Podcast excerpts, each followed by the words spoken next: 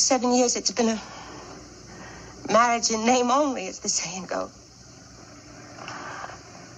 I. I can't leave him.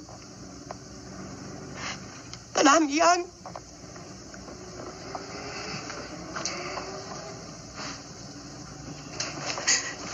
Don't laugh at me, please. I'm not laughing at you. I couldn't laugh at you. Seven years I've been good and decent, trying to. trying to handle the cards that was dealt me, as the saying goes. But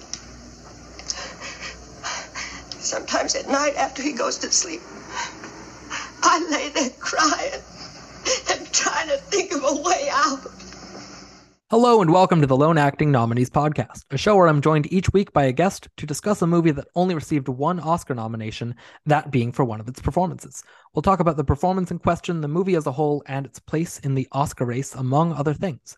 I'm Gordon McNulty, and this week I'm joined once again by Jackie DeStefano to discuss Maureen Stapleton's Oscar nominated performance in the 1958 film Lonelyhearts. Good to have you back on the show for the fourth time as well. Did we It do is that the on fourth accident? time. Yeah, I, I guess so. It yes, this is my fourth time on here. Uh, I've previously done uh, Laurence Olivier in Marathon Man, uh, Charles Durning in uh, oh, what's it called? Uh, The- Best Little Whorehouse in Texas, and Jodie Foster in Nell. I, I I'm aiming for uh to do at least uh, one of each acting category, which I think I was talking about it with Christoph, and he's probably going to get there first. Yeah. but I, I'm still aiming for that goal just to do it.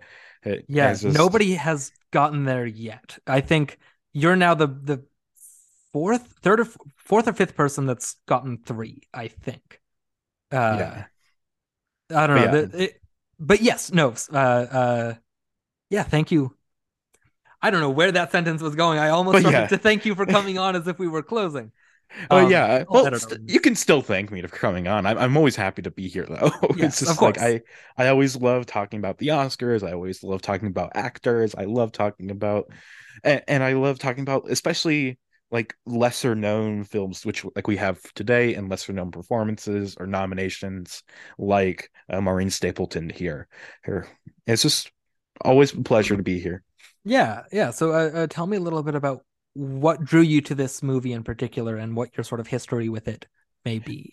So last year, I think it was last year when I was really just trying to buckle down and watch every single Oscar nominated performance, just go through and make sure to get get through every single one.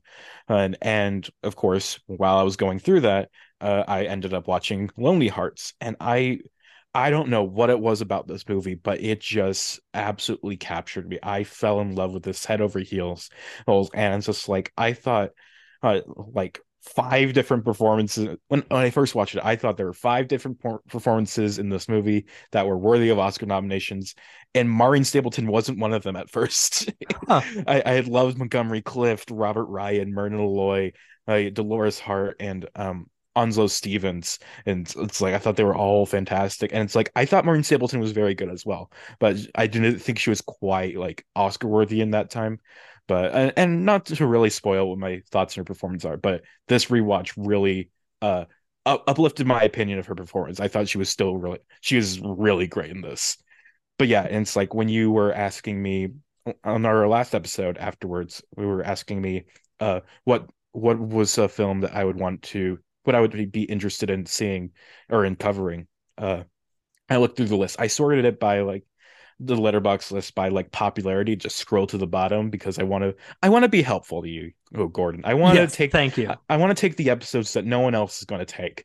Hey, so I go like look at the worst ones and look at the ones that no one's heard of and be like, okay, what what would be would I be willing to do?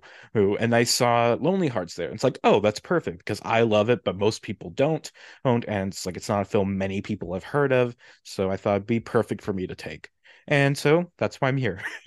Yeah, yeah. Always happy for people to pick out those uh, lesser ones. I've got a, a few coming up that are not necessarily like your Jackie Browns and your My Cousin Vinny's and uh, your Gone Girls and the ones like that that I'm like saving. Like I have a Mhm. In, in the next few weeks or so, it's a lot of this type of older, more obscure, you know, not quite as remembered or talked about even in the sort of circles that we trade in of Oscar Mhm. people. Um, yeah, this was my first time watching this one. I can't say I, I necessarily liked it overall as much as it sounds like you do, but Yeah. that's always uh fun for a good conversation uh at the very least. So I'm excited to get into this one with you. We are talking about Lonelyhearts from 1958, directed by Vincent J. Donehue, written by I've never actually read this author's name out loud or heard it. Uh Dore Schary? Is that is that how we're That- pronouncing that name? That looks I I and like look, going to their Wikipedia page, their name is Isidore, so I think That Door sounds right. Door Sherry, Door Sh- Door Sherry sounds right. Yes. Uh, uh, adapted from the 1933 novel Miss Lonelyhearts by Nathanael West and the subsequent 1957 play of the same name by Howard M. Teichmann. It stars Montgomery Clift, Robert Ryan, Myrna Loy, Dolores Hart, Maureen Stapleton, Jackie Coogan, Mike Kellin, Onslow Stevens, Frank Maxwell, and Frank Overton. Uh, it opened December 26th, 1958. Uh, at least that's when it had its premiere, and then appeared to open later in uh, early 1959 uh, more wide, but it did have that qualifying release. So that is the movie we are talking about.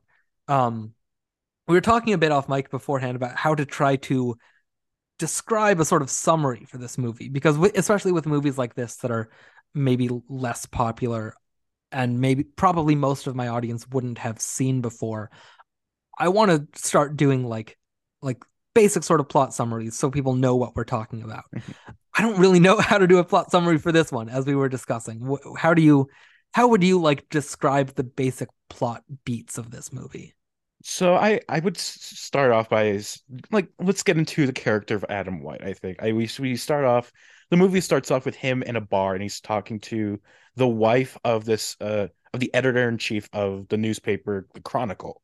Well, and it's like he Adam wants to work there and uh I don't think he realized that uh, Myrna Loy was uh, the guy's wife at first, but they kind of chat up up and he and eventually the editor does come in and Adam tries to get a job and he's and eventually he does get a job at the column, but the editor um Shrike, I think his name is, uh he's like he's very uh he's not a kind boss. That that is made perfectly clear. And like at the bar, he's just like, okay, write something for me now. Now and just like just putting him on the spot, having him uh come up with an article for something, anything. And then and then when he gets the job, uh he uh he's assigned to the titular Lonely Hearts column, Miss Lonely Hearts, Hearts, which takes in uh, letters from the the people of the city that they're in. I think is it New York or is it? I, I think it's a don't- nondescript city, yeah it's city. It takes It- place in city. Cityville, USA, exactly. And and yeah, just a Lonely Hearts column where it's just like people who have uh uh trouble in love, just like specifically give- women. Specifically, specifically women, women. that have Eh, romantic is- sort of troubles. And just write in and they'll give you advice. And Adam has been put on the job. Um, and I think that's a good place to start off with. We could Yes. And uh, so to talk about Maureen Stapleton, our nominee here uh, for her uh, credited screen debut, she was in something else beforehand in an uncredited role. Uh, but this is her, uh, effectively, her her film debut. She gets the title card, the introducing Maureen Stapleton in the intro. And she plays a woman here whose husband had gone to war, or so she so he told her uh, and had come back uh, crippled in some way, and as a result was impotent uh, later on down. And she's been with him for 11 years and feels sort of trapped in this marriage. And she writes to this Lonely Hearts column. He calls her up to uh, to meet her, and they have a brief sort of affair. And then afterwards, he doesn't want to see her again because he's sort of shook by the whole uh the whole affair, the whole meeting of it, and she reacts uh in in some ways, and she, you know, kind of. It, it, I saw someone describe it as like a, a sort of a, a proto fatal attraction type thing. It doesn't really go to that uh degree, but she does, you know, get uh, justifiably angry at him and has some outbursts after the fact it's a very short performance. She's not in a ton of the movie. Yeah. Uh, but yeah, where where how do you feel now? Uh, as you mentioned, you have you know, more of a heightened opinion of this performance on rewatch. What are your like initial thoughts of this performance that she's giving here? yeah so so we've it just immediately it's just like what what happens is that after uh, adam like calls her up and she and goes to her does she go to his house his she goes house, to his. she goes to his house think, yeah. She- he invites her over and she starts off like she essentially just tells him her entire story with her husband and like just immediately maureen stapleton is giving everything she is putting her whole soul into this performance just really making you feel like this woman has been utterly emotionally destroyed by her marriage by this life she's in. And she she is looking for just any kind of escape from it. Is she just very you could tell like she just portrays it so well that you could tell she's been long suffering. She gets all 11 of those years into her performance. And and it's just like god it's destroying just watching her. It's just like she appears like about an hour into the movie i think. I think maybe a bit longer than that but it's just like and like you have just like all these random plot beats going on that have yet to really connect at and just like just life at the office. People are just like okay this kind of sucks or whatever. Or and adam has a girlfriend and she's like okay things are happening. But then maureen stapleton just comes in with all this deep emotion and it's and it's also like it's prefaced very well by an earlier scene where Adam uh, and like the other editors are kind of like making fun of a lot of the people who are like uh who are like writing in and stuff. Like they're like oh who cares about these people? It's like they they're all a bunch of just lon- lonely slobs or whatever. Like they're overstating their worries. And like that's why Adam calls up someone to really just learn about the people who are writing in. And so she comes over and just oh god it is it's devastating. Yeah, it's it's a really sort of wrenching scene where she's playing the nerves of it because like she's very clearly going over there with the assumption that like this is going to lead to something more. We're talking about this like, oh, I just want to talk to you, but she's like, this guy is he wants to fuck me. And I'm I also like that's the sort of the barely even subtext for the whole conversation. They don't ever say that he's impotent, but they she says uh, we took him to a doctor and the doctor said he couldn't love me anymore. And she's been you know essentially celibate for the past seven years since he's returned and he didn't even go to war. He was working in a shipyard and he fell. There was like an accident. Uh, and so he like has he was lying to her and all this stuff and and keeping things from her. And this marriage has fallen apart and she doesn't know what to do. And she has just seven years of pent up just like everything that that she's unsatisfied. She's been unsatisfied for the for almost a decade, and it's palpable in this scene that she is on the brink of some sort of explosion in one way or another. Mhm. That like she she mentioned like she goes through all this stuff she like starts breaking down she starts crying she starts talking about how like at night after he falls asleep i just think about any way i can get out of this i keep thinking Mhm. how much i want to die uh and then uh i don't want to die but i feel like i'm dying inside and all this stuff and she's just completely falling apart. And like you said it, it happens so much so like far into the movie. Like she has a scene like 40 minutes in very briefly at the bar but like this actual scene isn't until well over an hour into the movie. And as someone that didn't really like it as much as you did and thought like I, Mhm. I did like some of the performances throughout. I didn't think there were any necessarily bad ones but a lot of it feels very heightened and a lot of it feels very theatrical and you Yeah. have a, a very sort of fragile montgomery clift and a very smug robert ryan uh, and some other sort of supporting players throughout. And then once you get Maureen Stapleton just being like an actual person in this movie, it's almost like a breath of fresh air of like, oh, this is a character. This is like actual drama that I'm watching. And the heightened emotions make sense in the context for the character and the Mhm. backstory. And it, it really just comes together uh, with this kiss where she ends up he's like sort of trying to console her and she kisses him and kisses him again and you know fade to black because it's 1958 uh, and they're in the back of a car but like it's it's really well done that one scene in a way that you can see why perhaps uh, people at the time would have uh, been drawn to her as a presence in this movie. Because she just stands out so much aside from all the other performances being given. Like it feels so much more naturalistic than everything else. Mm-hmm. yeah it's just like I, I definitely understand the uh the the aversion to how it is a bit theatrical and stuff of and it's just like but but also i i'm a much bigger fan of like theatrical like just theater in general but also theater theatrical films i when people say that the that a complain that a movie feels like a play, I'm usually like, yeah, and who cares? Oh yeah, me but, too. Me too. Generally, yeah. But yeah, uh, so yeah, and it's like I, and it's like I did notice like while I was watching it that the dialogue is very is it's very flowery at times, and it's just like I I it did almost irk me a bit, but also it's just like there. It's also like these. This is about a bunch of writers mainly. So it's like yeah, it should be a bit flowery. Yeah. But anyway, um I, I think what it comes down to, at least for me, was that like all of the other characters felt so uh uh I don't want to keep saying theatrical in that way, but they're they're so very uh, uh morose and so very in their emotions over things that don't feel quite as as realistic necessarily. Like Montgomery Clift one has this whole backstory that is very writerly and, and very melodramatic.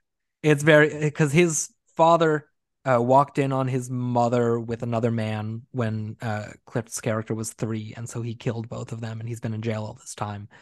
Mm-hmm. And that's like heightened. That's uh, uh, feels very literary. Feels like a a sort of yes, that thing happens in real life all the time, but you usually hear about that in drama whereas the sort of the realism of of Stapleton's sort of situation is more relatable. It is mm-hmm. more of a a situation that could you know could happen to any of us in, in a more realistic sort of way. She's more yeah. of a relatable character, I guess, is what I'm trying to say with all that. Yeah. Uh, whereas everyone else is like, you know, everyone in this movie is cheating. That's the whole the whole thing. It's like there's five or six different adulteries happening at any given time because mm-hmm. there's the thing with Clift's dad and Cliff cheats on his uh, uh, Adam cheats on his girlfriend Justy with Maureen Stapleton who's cheating mm-hmm. on her husband and Myrna Loy cheated on Robert Ryan once 14 years ago and he still holds that over her head mm-hmm. and there's just a whole bunch of cheating going on and the movie is very very clear that it has a lot to say about affairs. Uh, mm-hmm. and with all that, it feels like Maureen Stapleton's character is the one that feels like like a realistic, like an almost justifiable affair. Exactly. And so maybe that gives her some more leeway uh, in that sense. Yeah, and it is just I, I think I was mentioning this earlier, but it's like the the film is like really just building up to this, and it's just like like because like part of the reason is just like uh he they're trying to Adam is trying to get some real emotion in his like just just to feel something real kind of. Uh it's just like he's stuck in this office. It's just like he's kind of tired of a lot of things. He's and so he seeks her out just to like learn about a real person just like to get him because that's his whole thing like he didn't want to take the lonely hearts column because he didn't really have much experience with like a lot of the things that the people were going through. It's just like he didn't really know what this what he could say to people. So that's why he goes out to seek Maureen Stapleton, and then just this wave of emotion just hits you with her, her, and then it's just like, and then we, we should talk about her next scene after that, yes. uh, where it's just like after they, you know, they, it's it's implied they have sex, uh, and then it's just like, like, uh, and then Montgomery Clift immediately is saying that like he doesn't want to do this again. He doesn't. He's kind of like regretful about this, and then she gets mad at him. He is just like, like I, you can't pretend that you didn't want this. Like we, that's the only reason either of us were seeking each other out because we both wanted to who Yeah, hook up. she says something like you wanted a sad story well i got you a sad story but you also wanted action and i wanted action and we gave it to each other and Mhm. i liked it and she like blows up on him in the back of this car and storms off in a way that I, I was very you know sort of pleased to see this character not reduced to just like oh well a woman that this man can have sex with for his own personal growth and discard and she's just fawning over him because Yeah. she does like still have this attachment to him but in a more complex way in a way that doesn't feel like oh well he's the the man that's so sad and so good at sex that she falls in love with him and is just you know subservient to him and he's better for it because he learned a valuable lesson about life like no she's Mhm. justifiably pissed off at him for being sort of wishy-washy and depressed about everything Mhm. um and then her next and i guess last scene. Again uh, on screen time central she only has like 11 minutes of screen time in this movie. She's not in it a lot but she leaves a really sort of lasting impression. Uh she's at home and she calls him up again and she's talking to him and you know she calls him baby or something and her husband comes home and sees her and she doesn't see him at first. He like starts beating up on her and asking what's going on and pushes her into a table and she picks up a knife and she you know has that sort of flash in her eyes again and she chases after him and i thought like just the the close up on her the expression on her face when she's holding that knife and like going after him she has a very expressive face you can see Mhm. why she was you know hailed as one of the great actresses of her generation uh Mhm. and s- like in all mediums tv movies theater like really sort of expansive career uh, you can see in that moment the spark that would ignite this this great actress of of having these emotional uh sort of outbursts that really capture your attention. It's a really striking shot of her just like like glaring at him uh uh finally for once like standing up to this man that has been putting her uh you know at such a distance for all these years. She's not going to take it anymore and it's again something that that could be very overwrought and melodramatic and it's not in the hands of this very talented actress that Mhm. makes her feel just like a, a real person really experiencing this Hmm. this situation Exactly. She, Maureen Stapleton, amazing, always. Exactly. I I need to see more of her stuff. I I'm sort of lacking in in my Maureen Stapleton sort of uh, awareness and, and having seen a lot of her films. But Yeah. just from what I have seen, I'm very impressed by her as an actress. Yeah, yeah, and I guess you, I guess this is the only time you cover her on here because Reds and Interiors had other nominations. Yeah, she may be. She might show up in an, another one. Oh yeah, But Uh, as far as her oh. nominations, yes, this is the only one. actually looking through. Uh, n- well, no, she doesn't show up in another. Oh, another one. Oh, she was also nominated for Airport. Forgot about that. Oh yeah, Airport. Yeah. Uh, but yeah, this, this is the only time she shows up on this podcast, unless you watch the other nominees in another category. Know. Yeah, that's. I think I think that lines up with at least one of those other three. Yeah. Maybe. Either way, either know. way I'll, I'll still check them out at some point. Yeah, I- you, I, I will. You'll still get there those. eventually. You have a completionist blood. You have the completionist blood in you. You'll get there eventually. Somewhere somewhere deep in there, I will. I'm making my way through it slowly but surely. Yeah, you'll Uh, you'll you'll get there. You're, you're with this podcast. You're kind of getting through the tough ones first, and it's just like you're going to be watching like the best picture nominees and and the like the ones nominated for five Oscars after that.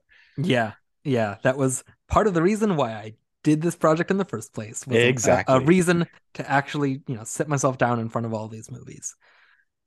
Is there anything else we want to say about Stapleton's performance here? I think we kind of covered it. She, like we said, she's not in this much, but in the scenes she has, she is fantastic. Exactly. A real, a- again, scene stealer uh, in her few scenes, movie stealer with those few scenes, uh, Mhm. justifiably a lone nominee here uh, because, like, she just stands out so, so strikingly. Mhm.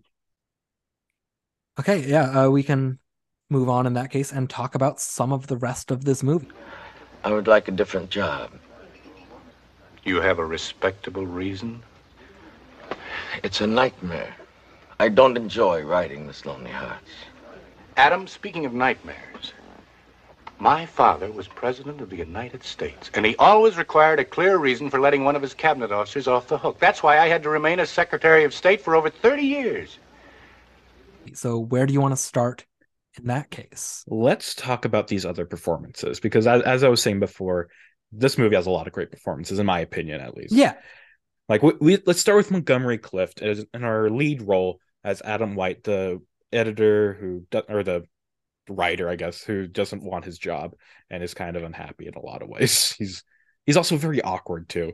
Yeah. Which is, which is a kind of a a staple of a lot of Montgomery Clift performances, but you know, Yeah, it feels like, especially in this one, that's sort of his compensating for because he's supposed to be playing a younger man. Is Yeah. the thing. And he was, I think, thirty-eight ish, uh, and this is also post his accident. Uh, so yeah. there's One of his first films after his accident, I believe. Yeah. He- if and- not the first. What was it? Maybe, maybe I'm uh, misremembering that. well, he he got in the accident on the set of Raintree County. ah, He, and I'm trying to think. Uh, uh, where's, where's his yo- filmography page? There the, Yo- the Young Lions appears to have been before this, and then Lonelyhearts, and then suddenly Last Yeah. Summer, Wild River, etc. the- the rest of his career. Yes, yeah. oh, I, I forgot he was Sigmund Freud at one point. Oh, weird. Yeah, That's his last movie, uh, except for you know his actual last movie, The yeah. Defector, whatever that is. But yeah, uh, Yeah, I think Montgomery he's fine here. I think he's it's it's okay uh, as a performance. I think it is. It does for me lean a little too hard on the sort of neurotic uh awkwardness of of, of it. Like mhm. He's not doing a ton here. It's not a very dynamic role. It's just sort of mopey and reserved and a very interior performance that doesn't have a lot going for it in my opinion. Like Yeah. he's good. It's it's not a bad performance, but there's from the first scene, you know what this guy's whole deal is without knowing mm-hmm. the specifics of it. You know who he is, and he's kind of just that guy for the whole movie. Yeah. And I'll say so like on, on my first watch, of course, I thought Montgomery Clift was really great. And of all the performances, I think this is the one that like fell in my opinion the most. Cause it's like I've never really been much of a Montgomery Clift fan. And like I I think he's fine in most of his movies, but I just never really cared. And when I watched this one for the first time, it was just like, wow, finally, Montgomery Clift performance that I actually really like.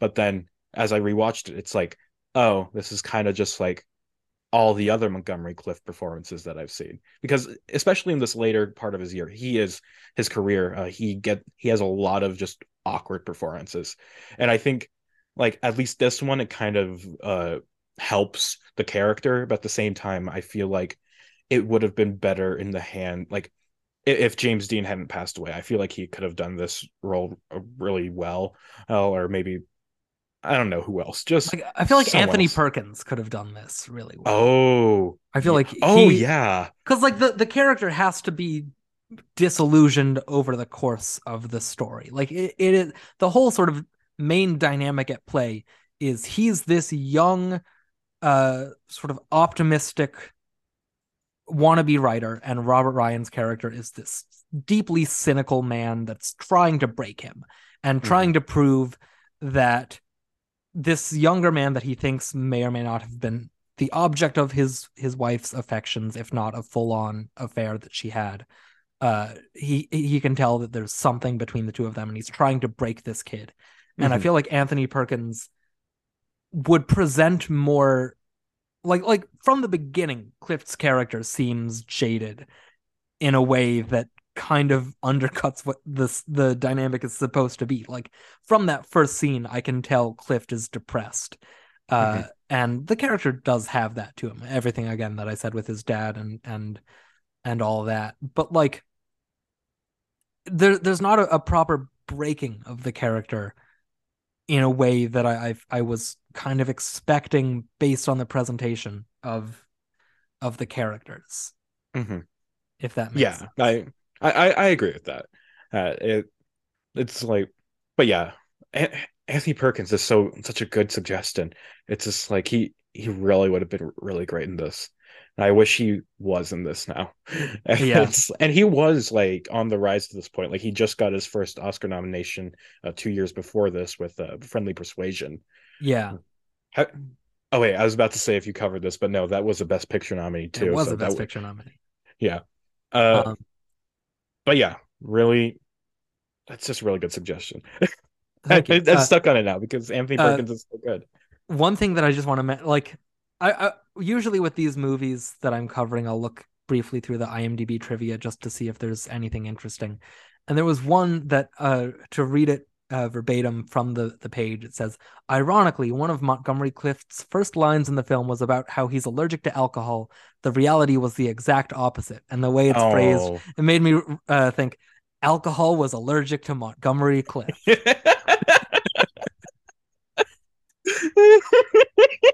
That's good. It's a stupid thing, but it, it, it made me laugh enough to write it down. But oh well. Uh, yeah, I don't have much more to say about Clift.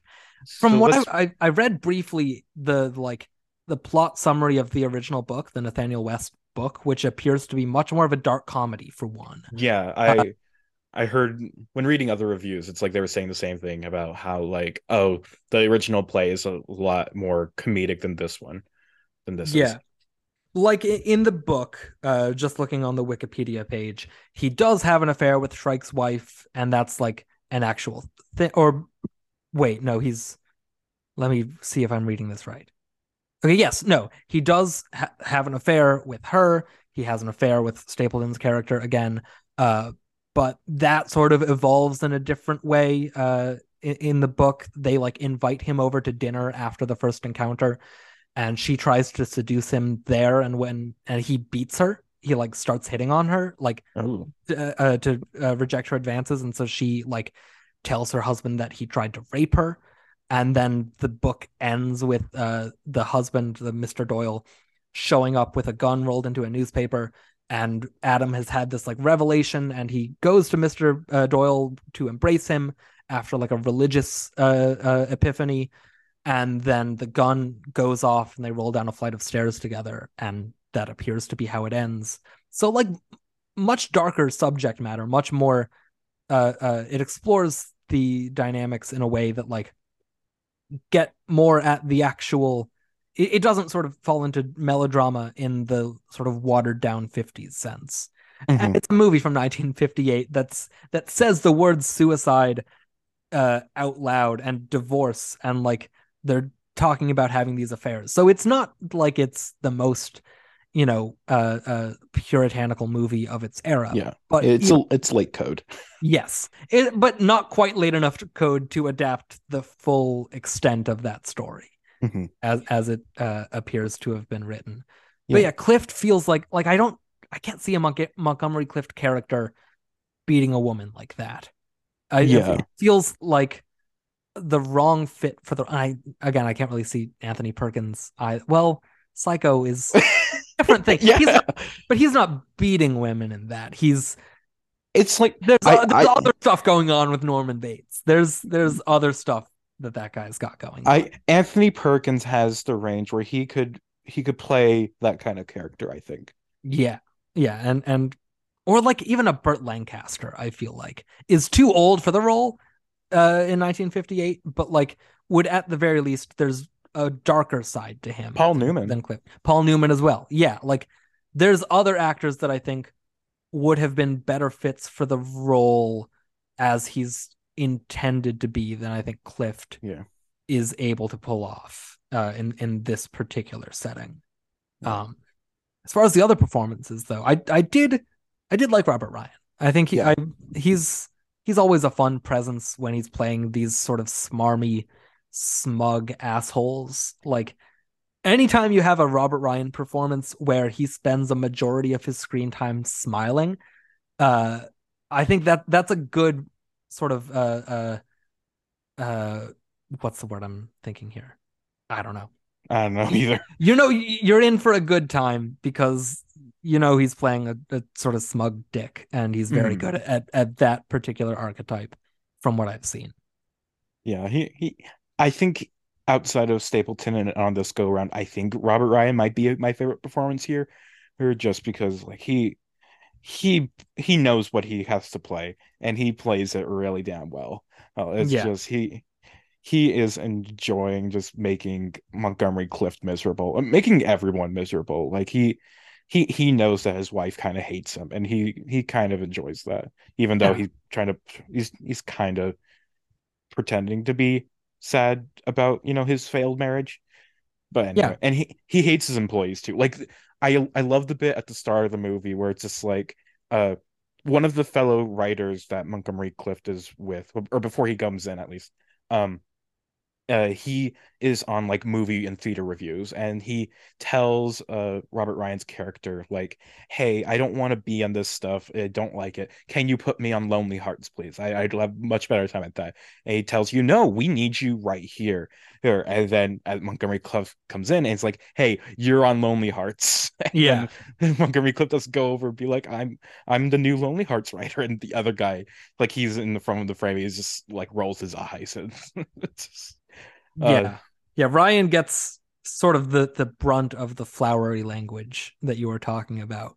Mm-hmm. Uh and I think he he he's savoring it. You can tell that Mm-hmm. he's having a good time playing this absolute asshole. Uh similar to a previous episode Billy Budd where he's having a good time playing this absolute just like sadist uh uh sort of authority figure uh he has a, a whole scene in this where he goes off on the 10 commandments and how uh, they all sort of are are nullified by the modern capitalistic society that we live in uh in a way that is very clearly theatrically written very very verbose Mhm. but with someone like Robert Ryan who fits as a sort of stock character uh uh uh what again not thinking of the words I'm trying to think of um just just like a, a sort of abusive demeaning boss figure authority figure talking down to everyone around him he Mhm. he eats it up in a, in a way that it just works. You can see other actors stumbling over that, but Robert Ryan is the right man for the job when you have this overly written character that is just the biggest douchebag. Mhm. Yeah, he's he's eating it up. He's chewing the scenery. He's great. Yeah, it, it- it's a, it's a good menacing, while also not being like a eh, he's a bad guy, but he's not like a a villainous character. He's not evil. He's just Yeah. he's just a dick. And Yeah. that's, that's really the the best mode of Robert Ryan, I feel like. Yeah, the the only antagonist in this is marriage. Yes. Marriage and institutions. Yes. Also maybe newspapers, who knows? Yeah. Yeah. It that throughout this I kept thinking of better newspaper movies of this era that are, you know, have more to say. Like Ace in the Hole and Sweet Smell of Success and stuff like that that are, you know, speaking more to uh, you know, sensationalism and like this movie doesn't really have all that much to say about newspaper stuff which you would expect from like a black comedy sort of satire almost about newspaper stuff. Like it, Mhm. it's it's tangential. It's inconsequential to the actual story being told in a way that kind of disappointed me uh watching this for the first time. Yeah. I, I'm wondering, uh there's this Gig Young movie. I, I think it's Teacher's Pet that he got a lone Oscar nomination for. I'm wondering if you if you've seen that yet, because that's also I've about not. newspapers. Okay. Never mind But- then. Uh I I will eventually. Is that a lone nominee from this year? Oh, maybe not. I know Uh, Gig Young does have no, That's got another nomination, it looks like. Oh, for a, a screenplay. Oh, screenplay. Damn it. no, there okay. is a Gig Young one though. Is it Uh, fill the cup or whatever. Come Fill the Cup? Yes. Yeah. Yeah. So at some point I'll be talking about Gig Young, but I not I, I I wish Teacher's Pet got the uh lone nomination. Well, I guess I wanted it to win screenplay. Is this the best screenplay nominee there? But uh I, I, I wish you could talk about Teacher's Pet. I, I want to know your thoughts on that one. I will. uh, There's someone in this year's uh, supporting actor that I do talk about. Uh, Uh, Lee J. Cobb, Brothers yeah, Brother Karamazov. Karamazov. So Yeah. I'll watch it when I get to that one. Oh, also Big Country, I think. No, it? No, No? the winner. That's that's not one of the winners. That is one of them. oh yeah, that's that got score. Oh, right. I- yeah. Anyway, anyway, back to the movie at hand. Back to this movie. Yeah, C- can you tell that we're uh, uh, we have a lot to say about this one? It's just a Um, hard movie to talk about, and it's like It is. I, I I feel like I'm not selling it well. Is the thing? I feel like I'm it's doing a a hard bad- movie to sell regardless of your thoughts on it. Like I didn't really like it that much, but I also can't really speak to why I didn't in the same way that you can't really speak to why you did. It's just like It's just a movie. It's just a movie. it's it's when you when you're thinking of a movie from 1958, This is this one, is one of of them. them. Whether you like it or not, it is a mo- movie. yeah, it's a 50s movie about social issues and sort of jaded people, jaded young white men in America. What did you think of Myrna Loy? I wish I had a stronger opinion of Myrna Loy in this movie. I wish there was I wish there the movie gave her more to do for me to have opinions about. Like she shows up every now and then and I thought she was very good in the scenes that she has playing off of uh, uh Clift and Ryan but she's Mhm. so sidelined. She's she's really not given a lot to do and especially knowing now that like there is a subplot in the book that she does have this affair with Adam. Uh, I would have liked to see that. I wonder if that's something that like maybe Myrna Loy didn't want to play a character that was having an affair currently. Like, uh, I I don't know any of the backstory behind that. There, it just feels like a character that there's more to on the page than there is in this adaptation. She got pretty obviously cut down and that's a shame. But I don't think she's Mhm. bad. I just think she's not given a ton to work with. Yeah, I I'm wondering if like I I, want to know like what part like where the changes came about. Now because like was it like something that Dore uh Schary wanted to uh like like he wanted to write it this way or if maybe there was some uh interference by the film code that was like no you can't do this this this or this is and had to cut down the film accordingly Or if that- that's that- something that maybe happened in the adaptation from the book to the play. Because the Yeah, play is maybe. like the year before this movie. So Yeah. maybe there's some some changes made there as well. It's, there's just so I there just isn't much information about the production of this that like on the Wikipedia page where it has background production, it's like the film was Dore Schary's first film as independent producer, and then the other two things are just about how uh about the novel and the play. It's Yeah. just like it doesn't say much about the film itself. And it's just like I, I want to ask about the other performances, but I feel like there's not much to really say because like like I just don't think you have much opinion on Dolores I- Hart as oh, I, actually, I did think Dolores Hart was good. I, I thought, aside from Stapleton, she was the one that I was most drawn to because she also feels like a regular person, and Mhm. she is maybe uh, again aside from Stapleton, the one character that changes visibly, like changes, uh, because emotionally. yes emotionally is is is what i i meant there. Um because she's you know upset with adam and he confides in her that like oh all these years i've lied to you about my upbringing and i'm not an orphan. My dad's still alive and he's in jail for killing my mom and all this stuff. Uh and she you know feels a, a, a very conflicted she has a very conflicted response to all that because she's you know upset with him for not confiding in her earlier and not really trusting him but also feeling very bad about the way she's treated him and the sort of assumptions that she's rolled with in their relationship. And when he leaves i i think like she she's good. She's she does a good job of conveying that character's uh inner turmoil. Uh i it is i can't get past the name justy though Yeah, I, I was thinking about that too. Like, is it short for justice or like or maybe like Justine or something, but that doesn't seem like a 1950s name. That seems much more modern.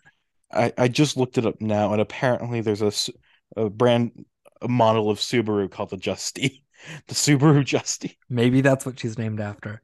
Uh, in the scene where where her dad because she like lives with her dad and two brothers, and that's the whole sort of strain on their relationship as well.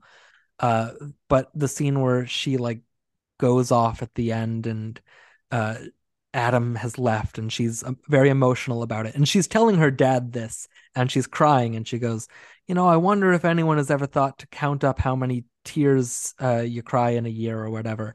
And her dad, who has just heard her talk about how her her boyfriend has gone through some very traumatic stuff and has left and is she doesn't know the future of their relationship.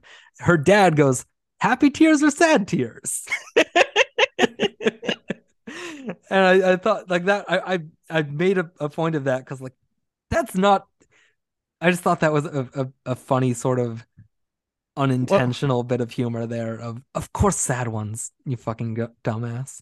Well, she does have a whole thing in the like early on where she's t- telling Montgomery Clift about like how how clueless men are, and it's just like like girls start thinking about boys at the age of four. Meanwhile, uh, guys still want to just play cowboys and Indians or whatever, and it's just like by the time that a girl wants to get married, it's like the guy the guys still only want like flings or whatever. And it's just like, and maybe one day you'll be lucky enough to get a proposal, and then marriage sucks. Yeah. Once again, the movie has a lot to say about marriage. Uh, Mhm. if, if you if you hadn't already guessed. Yeah, it- Uh, poor Justy. Yeah, poor Justy. uh, and then at the end, they're all at the newspaper office. Uh, she shows up there. Uh, Adam's about to resign. Shrike is like, he improvises a, a news story and it all comes back full circle about how, like, I thought this guy was uh, full of shit, this young guy that came to work for me. And so I tried to, you know, break him down and he didn't. And he was a good writer and I'm sad that he's quitting or whatever. And then the husband shows up with a gun, Maureen Stapleton's husband, and doesn't shoot anyone. And they all leave and it's over. hmm And it's a very anticlimactic ending that I feel like, again, thinking back to movies like Ace in the Hole and Sweet Smell of Success that have more darker, cynical undercurrents throughout the movie, but then endings specifically, like they they you know have an ending that actually makes a statement and says something about these characters. And this movie doesn't have that. It just sort of ends on Shrike in the office, like lighting a cigarette or something, and then the music swells and the title card says the end, and that's it. And it doesn't mm-hmm. really leave you with much to ponder or much to like like it doesn't have a note to end on to wrap up all of its various sort of presentations of adultery and and all that it's just presenting them to you and it's over hmm Yeah, and I was looking at the IMDb trivia, and it's like, like Dore Schary apparently regrets giving the film a happy ending. Yeah. Uh, apparently, it's like this film was kind of uh, derided because of like its changes to the novel and stuff. Yeah i can see why especially if you know nathanael west is a, a very lauded sort of author and to to take one of his works and and make it this sort of watered down happy happy ending thing i don't know I'm trying to figure out who exactly Nathanael West is. He also really wrote- know him. he wrote the day of the locust as well I think I've seen that movie, but I'm not entirely sure. Uh, I think it, it- did that. No, that's I'm thinking of a different movie. Um, but yeah, he he he's a uh, a lauded Oh yeah, Depression I- Yeah, that was an Oscar-nominated performance. Bur- Burgess Yeah. Meredith. yeah. That's the movie so. about Hollywood and whatever. Yes, Didn't Yeah. like it. fair enough. I, I like the movie that completely butchers his novel, but not the film that I don't know may may have been better uh, adapted. Who knows? I haven't seen that one, and I haven't read any of his stuff anyway, so I can't speak to it uh beyond just reputation. But oh well.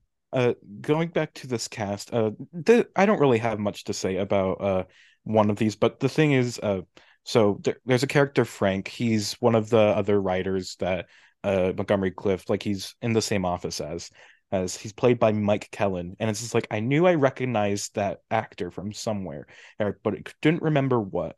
And then I looked at his filmography, and he is the camp counselor in uh, Sleepaway Camp.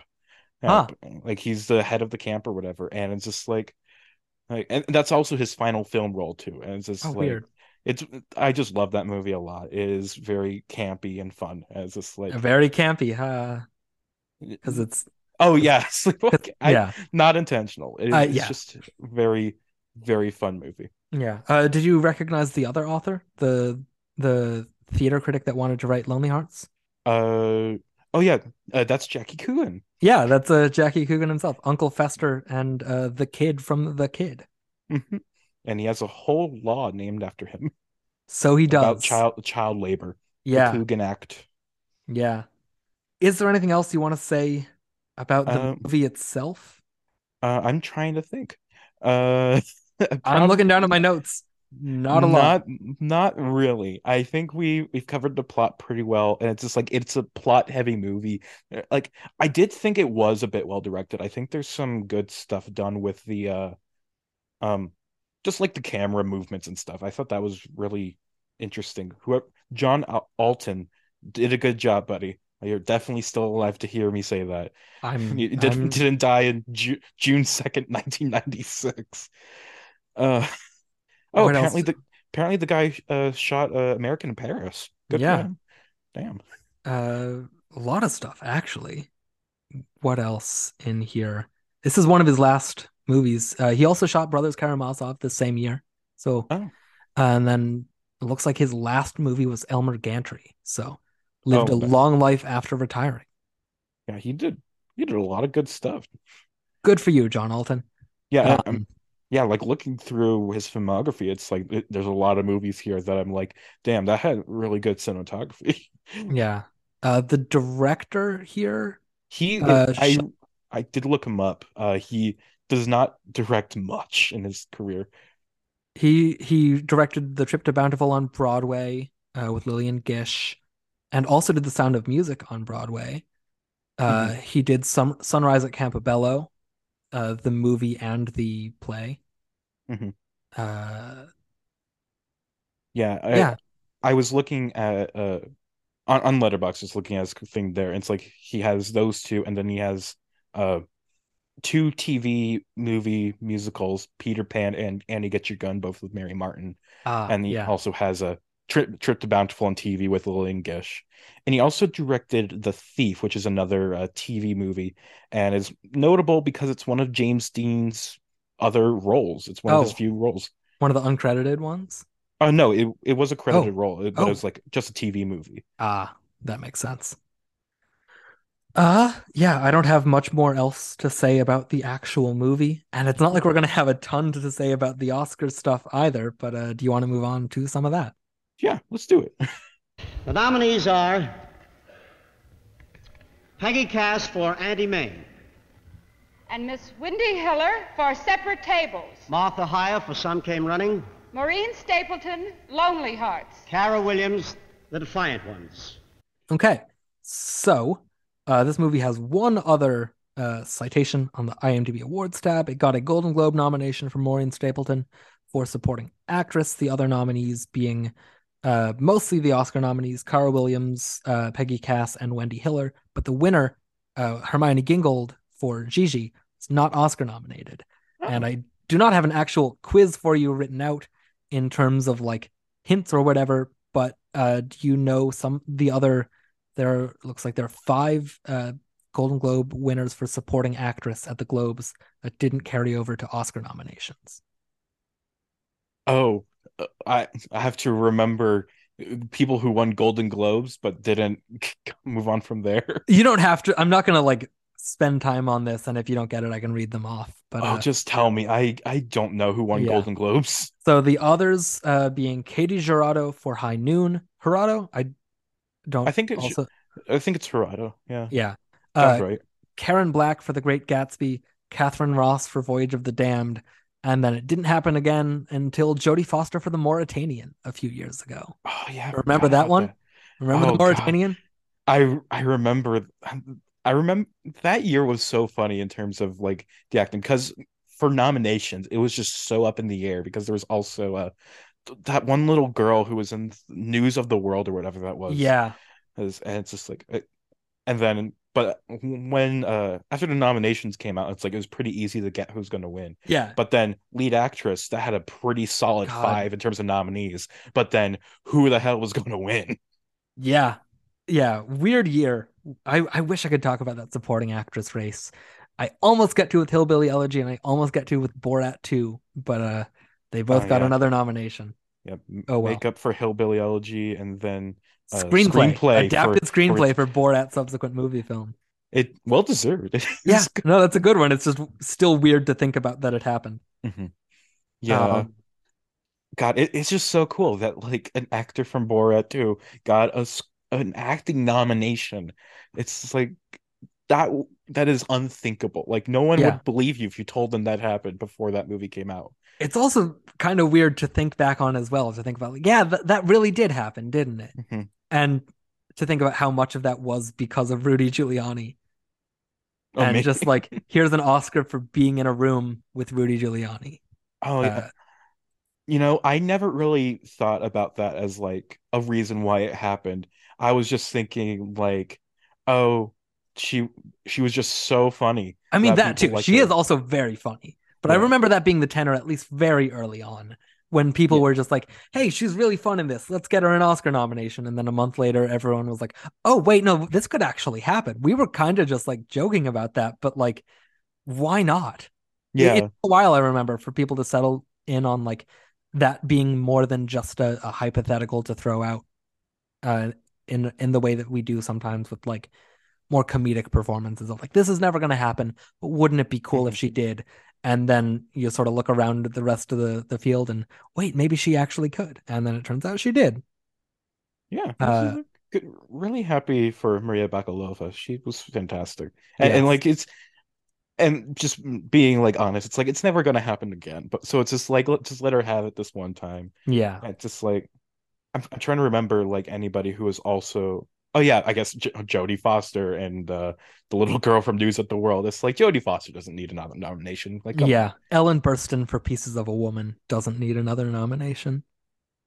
I, I would have liked that to happen though. She was really good in that. I- but Oh, on rewatch when i rewatched it to do that episode i was not as uh taken by that performance it's she's fine in it but yeah uh not not necessarily on par with the rest of that category we're just disagreeing a lot today and, and like the it, it- just for context it's just like uh, we recorded my an episode from my podcast right before this and for that one it's just like our rankings of the shorts were, were completely flipped which you know in an episode with three nominees is easy to do but still it's Yeah.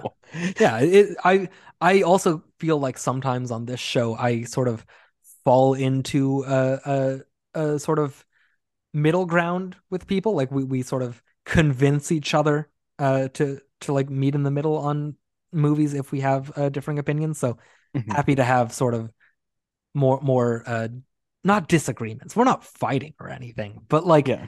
uh to have differing opinions at the very least. Yeah. Um yeah. all this to say lonelyhearts at the oscars. Not as much of a conversation here. I haven't Yeah. seen all of these other nominees yet. I have not seen Some Came Running or the Defiant Ones, but uh, i have seen them all I would imagine so. Uh, do you want to uh, talk about maybe those two and then the others? Uh, so start with sun came summer came running or just like Defiant if you have general thoughts on uh, the lineup Cara Williams and what's the name of the actress? martha Hyer. Martha Hyer. I didn't write it down. The the funny thing about those two performances is that I don't remember them at all. It's just like I when I think about those movies, I think about for some came running, I think about uh, Shirley MacLaine and the Rat Pack having fun and going around. And for Defiant Ones, I really just remember uh Tony Curtis and Sidney Poitier. It's just like I I think Martha Hyer must be like one of the townsfolk that's like that they meet along the way or something, or that and it's like but I just don't remember. I I don't remember uh Theodore Bikel and Defiant Ones either. It's like but but yeah, it's like I I do remember the other nominees though. I very have re strong memories of Wendy Hiller and Peggy Cass and those in separate tables in Auntie Mame. Yeah. Uh Auntie Mame is a movie that I saw once when I was a kid. I think we had it on VHS or something, and I feel for whatever reason I feel like this was around Christmas. Uh, we just put it on, and how long is that movie actually? How long is uh? Uh, it's prob it's probably over two hours. Um, It's two hours and 23 minutes, uh, according to Google. I remember as a child though, thinking that was the longest thing I had ever watched. it felt like it just went on, like we put it on in the morning, and I was, I mean, I liked it. I was enraptured by it, but it was like, this thing is just going on forever. How I didn't know you could make movies this long. Uh, I, I have that very vivid memory. Uh, I don't remember a ton about the actual movie itself because there was a lot to take in for a child. Uh, but I do vaguely remember this character and remember her being fun. I think I don't remember a, a ton about the actual performance though, and I have not revisited it since then. Yeah, I love Auntie Mame so much. It it's even better than Lonelyhearts, which I know is such a high bar for you, but still, like, I, like the main draw of the movie is Rosalind Russell as the titular Auntie Mame. Like that is a performance of the century, in my opinion, one of the greatest performances I've ever seen. But still, Peggy Cass, I forget her character's name, but she's like this very nerdy, bookish character that gets kind of glammed up by Auntie Mame. Man, she she's really fun in her role. Well, it's it's just such a fun movie. He is, oh God, it, it's so gorgeous too. I, I don't know what to say about it. I'm just gushing over everything, every little thing about it. It's just Auntie Mame, great movie. Watch it. Yeah, I definitely need to revisit that one soon because uh sounds like a fun time. Sounds like I, I Mhm. would enjoy it if I, you know, revisited it and such. Uh and then uh, Wendy Hiller, our winner here, for separate tables. Uh how do you feel about her here? She is good in that movie. I'm not mad that she won. Uh, I Separate Tables is actually a movie I don't remember that well. I, I remember the actors in it. I, I remember I re- it's like I remember watching them. I remember seeing the performances. I don't remember the plot of the movie, but I just remember like being just really enjoying everyone that's involved. Like Deborah Kerr and Burt Lancaster, David Niven, Wendy Hiller, all all the characters in this movie I think are just really well played. And it's just I I just wish I remembered more about the actual plot and like what the actual uh here what actually happened to these characters. Yeah. I should have really re- rewatched more of these movies than just Lonelyhearts, but Yeah, I did watch at. that one. Uh, I hadn't seen that one before this, and I did watch it. Uh, it's also kind of a convoluted plot. It feels almost like a precursor to like the the throw a bunch of stars into a airport, for example, and have them all go through their own sort of personal dramas. Uh, where you have this younger couple and you have Burt Lancaster who's there who lives at this hotel and is, you know, in a relationship with Wendy Hiller, who's this sort of strict, uh, like the the matron of the hotel or whatever, the desk clerk, and his ex-wife, uh, Rita Hayworth, comes back, and she's you know trying to get him back. And then also David Niven is this colonel that's trying to hide this news article that he has pled guilty to like harassing girls in a movie theater, and Deborah Kerr is this like sort of sheltered young woman whose mother is is overbearing and it's just a bunch of stuff happening to all these people in this hotel. Some of it I, I liked better than others. I was I didn't really like Deborah Kerr in it all that much. I thought she was kind of one note and and didn't fit the character, but I thought Niven was good. I thought Lancaster was good. I thought Rita Hayworth was good. I really liked Wendy Hiller. Uh, she was maybe the standout for me out of the cast. I thought she kind of in a similar way to Maureen Stapleton in this, although I liked the movie Separate Tables more than I liked this one. Uh, that where everyone else feels kind of like a stock character uh, that is, you know, fleshing out this this locale. That uh, Wendy Hiller felt like a real person, like like a real uh, character that was dealing with actual uh, emotions and, and and stuff rather than more heightened sort of melodrama Mhm. and it's not a showy role by any means. It's it's a much more subdued performance than you usually get in, in as far as Oscar winners. But yeah, no, I I, I am a fan of that win. I, I think she deserved it from what I've seen and what I remember at least, which is well, I, I actually I don't know if uh if I necessarily agree with that. because I, I did really like Maureen Stapleton, despite not liking the movie. Mhm. Uh, but yeah, no, I thought she was very good, and I'm glad generally that Wendy Hiller had an Oscar. Yeah, like she she really deserved one, and at some point in her career, I, I would have also liked it if she had one for uh, what's it, uh, Man for All Seasons. Although that's controversial considering the actual winner is uh, Sandy Dennison, who's afraid of Virginia Woolf, and I don't care for that movie, so whatever. There. Another strong disagreement, actually, on my behalf with that. yeah, But we're, talking about a lot of movies based on plays today. yeah, it's it's a very theatrical. We're recording this, I think, the day after World Theater Day. So Oh, So I close. didn't even know that. I But- saw one person post about it, I think, and uh, for whatever reason, remembered that. All right. But yeah, it's separate tables. I, the one thing I really remember about separate tables is not even really something to do with the movie itself. It's just that the play, or I guess technically plays that the film is based on, uh, it has the same actor play, uh, like so for the main roles of it, the Rita Hayworth, Deborah Kerr, David Niven, and Burt Lancaster roles, the male roles are played by the same actor, and the female roles are played by the same actor. So Oh, it's like yeah. they they just split that in half uh, for the film, which you know makes sense because film is a different medium, and they also probably wanted to shove as many stars as they could in there. But still, it's a it's a notable thing. Yeah, I forgot about that, but yeah, I, I had heard that somewhere. Mhm. Interesting. And it's also funny that you said separate tables is like the start of the like airport kind of genre where it's like put a bunch of stars in the movie when it's like Grand Hotel Uh, yeah, Picture. I mean they've been doing that for a while, but it, it- this feels like a, a proto. It, it- it's it's another one step of in the, the line. Yes, yes, it's one of the precursors, not the singular. Uh, but Mhm. yeah, it does feel sort of like put a bunch of people in a place and see what happens. Exactly. You know. Uh, I don't really have much more to say about Lonely Uh, Hearts at the actual Oscars. Uh, and is there another step to your podcast here? Another segment we can move to? Well, there is, but is there anything else you? I haven't seen Gigi, so I can't talk to the the movie that you know won everything this year. So I, I I I hate Gigi so much. you are not alone in that uh, by pretty much all account. I like I usually like those Vincent Vincente Minnelli movies, and uh, that one is not good at all. I think it is very long. The songs are bad, and I do not like it one bit. It is pretty though. Fair. I will give it that. I will give it the fact that uh, it is very pretty to look at. That is fair.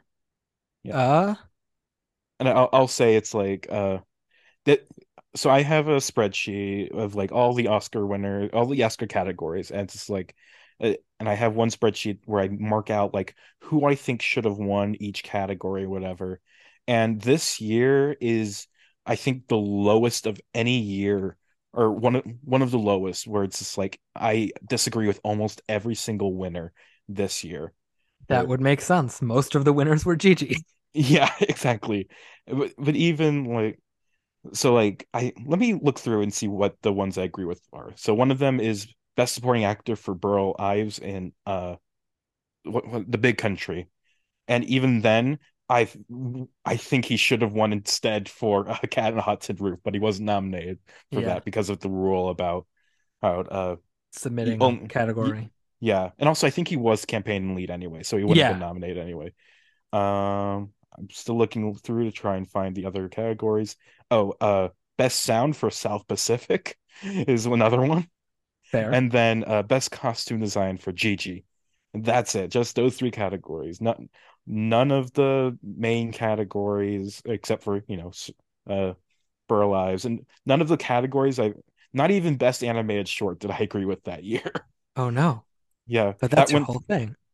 it that went to Knighty Knight Bugs that year. A Looney, one of the rare Looney Tunes ones. The only time that Bugs Bunny won an Oscar, Oh wow. and and that was that's a bad short. It's not good. It's a very mediocre Bugs Bunny short, and, and that's a bad year in general. But even for the category, and even that, I prefer Paul Paul Bunyan over that one.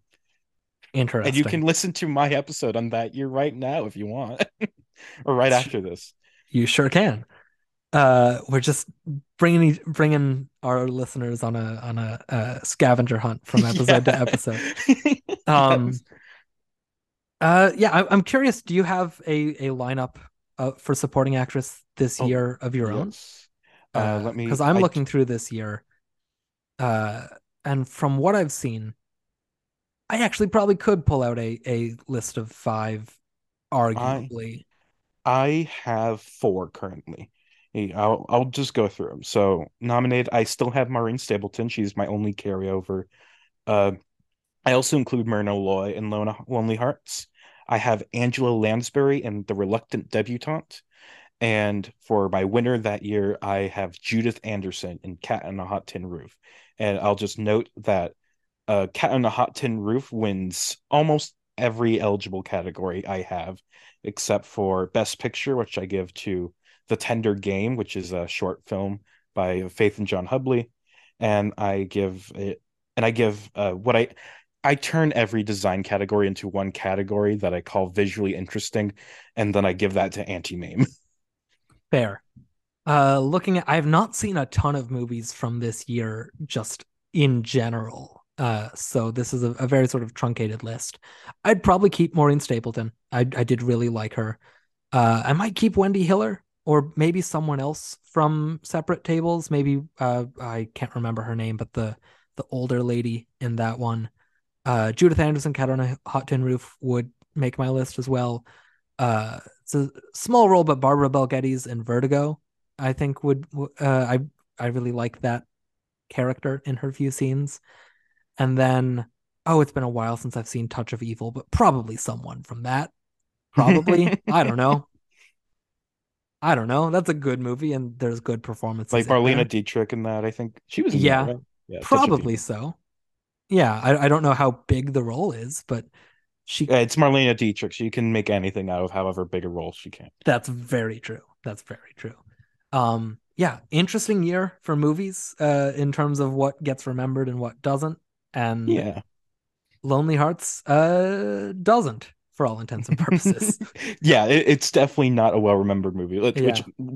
which, uh, is exactly why I picked this episode. Exactly. So I would, so someone would talk about this movie, and so, but yeah, I appreciate Uh, it. I'm always happy for people to pick out the lesser known ones because it's a good opportunity to get some of those out of the way and to have a fun conversation like this one about a movie that I wouldn't have uh, been drawn to otherwise outside of this particular uh, project. uh, yeah, Yeah. Um, I'm just curious, like, what your opinion on the other uh acting categories are, if you have them, because I feel like Uh, this is a pretty. You you already mentioned you haven't seen the Defiant one, so Best Actor is a bit of a wash. Although yeah, I've seen, from this year uh, of the the performance. This is wow from the performances that were nominated this year. I've seen Separate Tables, which knocks out three, Cat on a Hot Tin Roof, which knocks out two, uh, Auntie Mame, which knocks out two, Lonelyhearts, and I think that's it. all right, Right, A lot of catch up to do on on these other categories. So, so best actress actually that ha- you've seen three of the five, or yeah, three of the five Yes. there. Um, what do you think that? What do you think of Deborah Kerr, Rosalind Russell, and Elizabeth Taylor? Uh, wasn't a huge fan of Deborah Kerr. Uh, don't remember much of Auntie Mame, but I Oh, do yeah, yeah, remember that's really right. liking Rosalind Russell. And yeah, that's a great Elizabeth Taylor performance, Cat on a Hot Tin Roof. That's uh Mhm. of the three that I've seen, with a major caveat that I don't remember much of Rosalind Russell's actual performance. I would lean towards Taylor. But Mhm. I am willing to rewatch uh Auntie Mame and be wowed by that performance because as as you and many other people have gushed over it, like I'm sure I would love it. Yeah, Uh with, with a more, you know, uh paying attention to it. yeah. On, on my end, uh, I this year really sticks out for me in terms of best actress because I have Elizabeth Taylor and Rosalind Russell tied in terms of my winner because both of them are like two of my favorite performances I've ever seen, and Yeah. it's just like. In in my personal words, it's like I give Paul Newman lead actor, Burr Burl Ives supporting actor, Judith Anderson supporting actress as as just like like but lead actress, I can't separate them because they are just too good.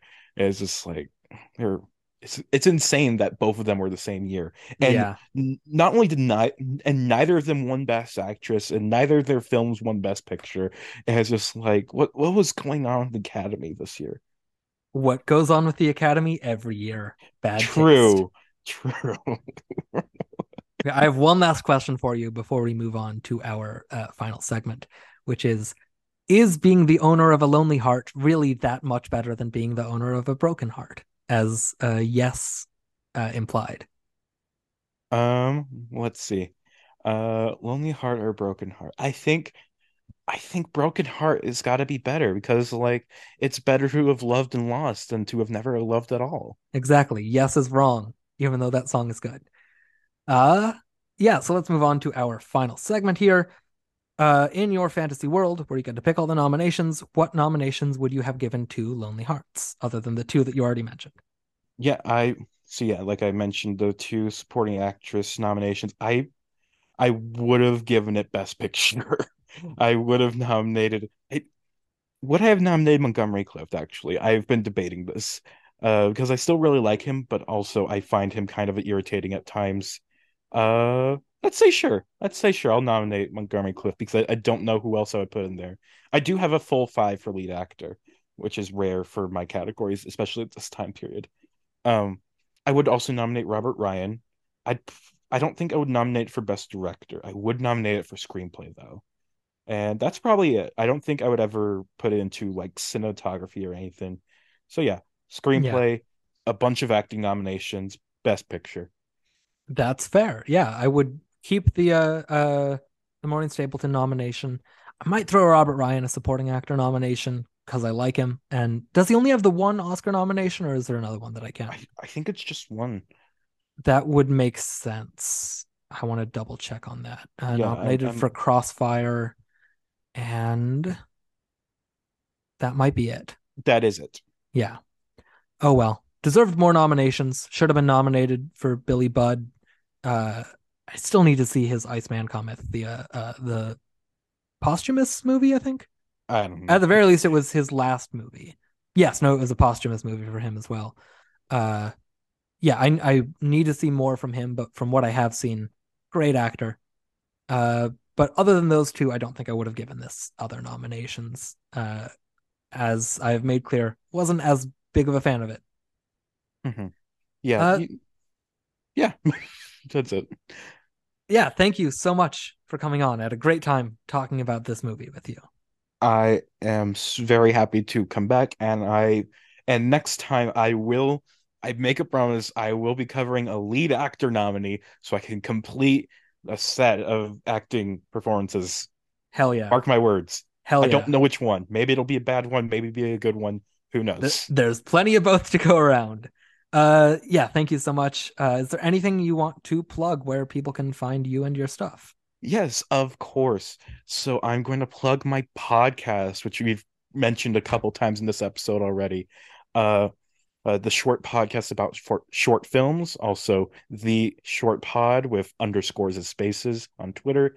Uh, we talk about short films, and currently we are going through the the Academy Award for Best Animated Short Film. Um, just going through year by year each episode. And Gordon, you've been on it multiple times. Uh, your fourth appearance on it will be coming out on May 4th, I believe. I think that's what I said. Yes, Something May, around then.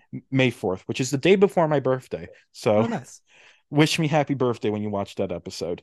Um, but yeah, or listen to it, I guess. Uh, and yeah, we recorded that episode right before this one, and so we didn't really. We, I wonder. I uh, I wondered at the end of that episode, like, would we reference it at all? And we didn't really. We didn't. Except for now. Except for now, yeah. Uh, Kama Sutra rides again and all that. It sure does. Uh, yeah, go check out uh, my three previous episodes and be on the lookout for that one. And also check out the other episodes of the whole podcast as a whole, because it's a very good podcast. Uh, you can find this show on Twitter and Letterboxd at Lone Acting Noms and on Instagram at the Lone Acting Nominees. That'll be it for this episode. Thank you for listening.